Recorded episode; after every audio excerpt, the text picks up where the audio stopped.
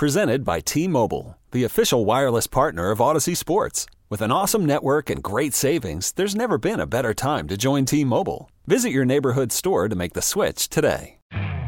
You could spend the weekend doing the same old whatever, or you could conquer the weekend in the all-new Hyundai Santa Fe.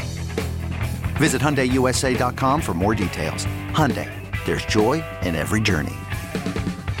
Go to the Great Midwest Bank hotline and welcome in from the Green Bay Press Gazette and Packers News, Ryan Wood. Ryan, thanks for the time. And with uh, what's going on in the sports world right now, you, you analyze what's going on in the NBA. MLB is at each other's throats. What's the latest for the NFL? Anything new?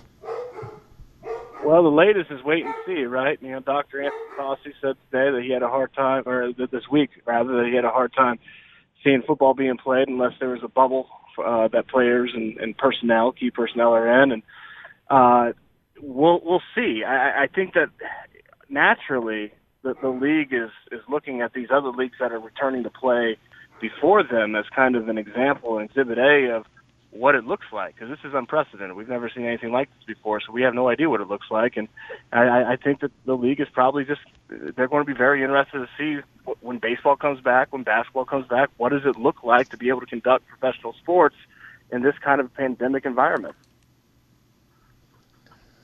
Uh, you know, and, and when looking at this environment, right, you know, there's a lot going on, but it just feels like football just moving forward. I mean, if you look at the draft, I mean, that draft ended up being great. I mean, I mean, you just look at, and, and then you also had uh, Dr. Fauci coming out saying you got to play in a bubble. Then they released a statement after Fauci. I mean, what? It just feels like the NFL are, are not blinking at any of this stuff that's happening right now. No, I, I think that it seems that the league's approach has been to bury its head in the sand and just hope that this this whole thing blows over by the fall and, and, and they don't have to worry about it, you know. And at some point, that that's that's going to change because it's pretty clear at this point that it's not only is it not going to blow over, but what if there's that second wave? What if it actually gets worse? Uh, so this is something that the league is going to have to address at mm-hmm. some point. It, it, it, there's no question the NFL is in the most advantageous position in terms of the calendar year and, and when the pandemic hit uh, with the fact that it was in March and it was really right after their season concluded, and they they had this long off season to go into it. So you can understand why the league hasn't has just kind of propelled forward as business as usual. But I mean, it's it's it's Father's Day this week, and it's the middle of June. Training camp ordinarily starts in five weeks, and we have no idea what the schedule is going to be. It, it, it's it's coming up. It is, and you know the scary thing about it, Woody, is that if, if, if you look at it just common sense, basketball has a little spacing. Certainly, baseball has a little spacing. There are situations where you know there asses and elbows in the paint in in, in uh, the NBA, and and baseball has some plays at second or whatever. The NFL has such close close quarters. I think the challenges. I hope they're working on those now, and and I don't know if anything can be done, guys, but Ryan, I mean, you think of the linemen on a, on a play-by-play basis. I mean, I don't know what's going to happen with that. And has that been a, a, a, obviously it has to be addressed. Yeah, you're right, and I, I that's why I think the the the NFL is much more interested in seeing how the NBA comes back than even Major League Baseball, right? Because there's way more spacing in Major League Baseball than there is in the NBA, and even if it's not as tightly contested body to body as in the NFL, it's it's still. I mean, you're guarding, you're cutting, you're in the low post, you're fighting for rebounds, you're standing next to each other at the free throw line. All of this is within well within six feet of social distancing. So, how it works in the NBA, I think, is going to be especially of interest to the NFL uh, because of the proximity, the physical proximity on the playing field, and just the way that the game is played. And, and I think so too. I think you look at the way the game is played. I saw like different face masks are coming out. How they want you know these guys wear face masks, different shields. I don't know how they keep these guys away from. I saw where John Harbaugh has said, you know, I don't know how we're going to socially distance all these guys within the locker room. Yeah, that's that's a big part of this is the locker room. How what does it look like? I mean, you've you've been inside the, the, the Packers locker room here. It, it's stall to stall. There is no such thing as six feet of social distancing inside Lambeau Field. So they're going to have to rearrange that. They're, they're going to have to, not just the Packers, but all 32 teams. They're going to uh, the, the cafeteria, the the meeting rooms, the workout facilities, uh, the all these places that, that are going to have to be social distanced. And hey, I mean, if you're an interior designer in NFL City, you might have some some work ahead of you because it's it's going to require some some overhauling. Yeah, it, it, it absolutely is. Now, uh, as we talk with Ryan Wood, Green Bay Press Gazette and PackersNews.com here on the Wendy's Big Show. Ryan, um, th- there's been a lot of talk about the wide receiver situation, and, and, we, we get all that, and, and hopefully it's a slap in all of our faces, and including myself, that you know these guys collectively are better than what people are are giving them credit for. But I've noticed lately that narrative has switched over to the defense. Has when when you look at this Packer defense based on last year, are they as good as that 13 and 3 mark? Because now you got people shooting holes through that defense now. Or is it just the critics? Well look at how they did it. I mean and granted football is a situational game but the way that the defense did it last year was really two things. Red zone they were top 5 in red zone defense and turnovers turnovers and, and obviously sacks and, and you know those those type of big plays uh, that can swing momentum and and those sort of things. It's not that they didn't give up yards last year. They get especially on the ground. What you saw in San Francisco was the apex of the issue, but they were giving up rushing yards all season. I mean that that that was nothing new. It's just that they made enough big plays and they they did well enough from the red zone. That's tough to carry year after year. It, it is. It's not to say they, they can't, because I do think that this defense has a lot more playmakers on it than what you saw for much of the past decade when it comes to the Packers defense.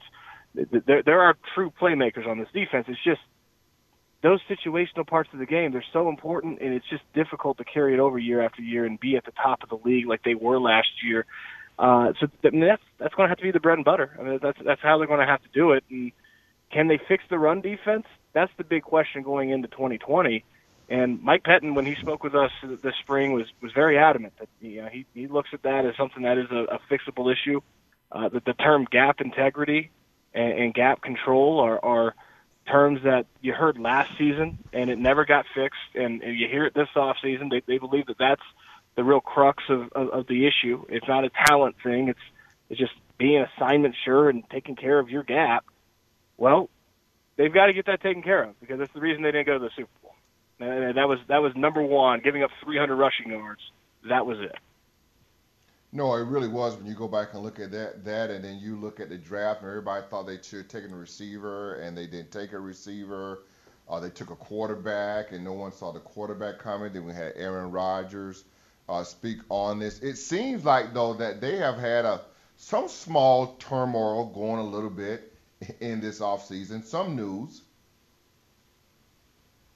Yeah, you know, the, the receiving depth chart is going to be fascinating to watch when, whenever camp opens because after Davante Adams, I mean, even so, Allen Lazard probably the, the leader of the pack going in for that number two job. Devin Funchess is as proven of a commodity behind Davante Adams as as there is on, on this entire roster at that position. But even those guys, I mean, they're going to have to be competing for their jobs, right? I mean, it's not going to be given to them. And those are the closest things behind Davante Adams to a sure thing. I mean, after that, Marquez Valdes-Scantling, he's got to get over last year. Equanimeous St. Brown, he didn't play last year. Both those guys, there's talent there, but you have to see it on the field. Jake Kumerow, you've seen flashes, never consistent. Can it be consistent? That's a huge question mark. Each one of these guys, you go down the line. I mean, spots two all the way to however many they keep on the roster is going to be wide open. And how that pecking order develops over camp is really going to be fascinating. No, no, and I agree with you. And we had a conversation an hour and a half ago or so, uh, Woody, that you know, would you entertain the ideas of the guys on the beach? The you know, uh, Josh Gordon uh, applied for reinstatement. There's uh, AB. There's Martavis Bryant. Uh, Gary had mentioned uh, uh, Percy Harvin. Is the Packer organization about that? Maybe a second chance type of guy. It doesn't seem that they are. It, it seems that their philosophy is they've got a lot of young guys, and certainly not every every single one of them is going to develop. They're not going to get everyone every single one to develop, but some of them will, and the ones that do, the cream will rise to the top, and that you, th- those guys will be the ones that are on the field and, and, and will get to play. So there's no question there's a lot of young guys and developmental guys at the receiver position. Um, they they're kind of banking, and it is a gamble. I mean, they're certainly it's certainly a gamble.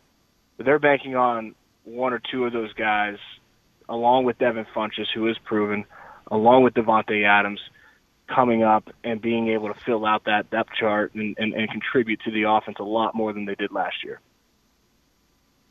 And I and I would think when you look at the depth chart, yes, and I like what Funchess has been able to do, but he's the guy that's been hurt, so I don't know if you can exactly count on what he's all about. But needless to say that, I, I think when you look at the season as a whole, and of course the NFL is is not there yet. I mean, they, they have an opportunity to get sit back and watch what Major League Baseball does. You talked about this and watch what what the NBA does. Your thoughts, though, do you think they have a season, the NFL? It's such a wild guess right now, Gary. I mean, it, I, I mean, obviously, I've been wondering myself, and the thing I'm wondering too, because I'm me, right? I mean, it's my job. Where does right. the media our fall job. into all of this too, mm-hmm. right? Like, right, right. It's just a huge question mark. I, I it, it's impossible to know right now. Um, it's it's going to be really interesting. I, it, the NFL very much has been determined to just kind of push forward with business as usual. It, it did the draft, it did free agency.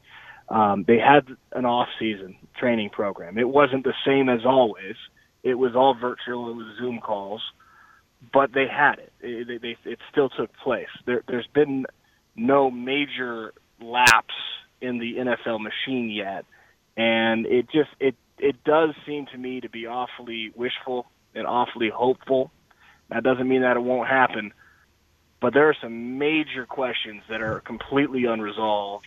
Um, you know, will there be fans in the stands? What is the economic impact for the teams, for the communities of that?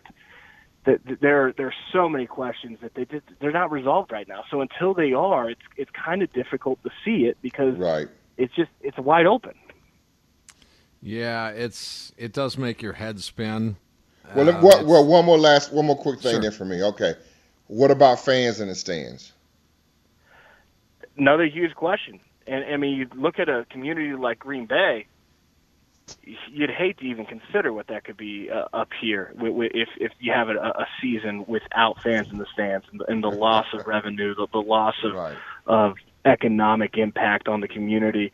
Um, and certainly Green Bay is not alone, but it's obviously the most stark example because of the size of this town uh, yeah, I, how do you do it? Is, is there some stands? Uh, is there some fans in the stands, and you, you kind of like when you go into Walmart and you look at the floor and you see these these circles of stand here, right. stand here, go this way. Is that how it is in the stands for NFL? You know, fan bases, and they they can sit here but not there. Um, maybe I, I, I don't know. I mean, it's it's going to be really it, it's going to be really interesting to see how it works out.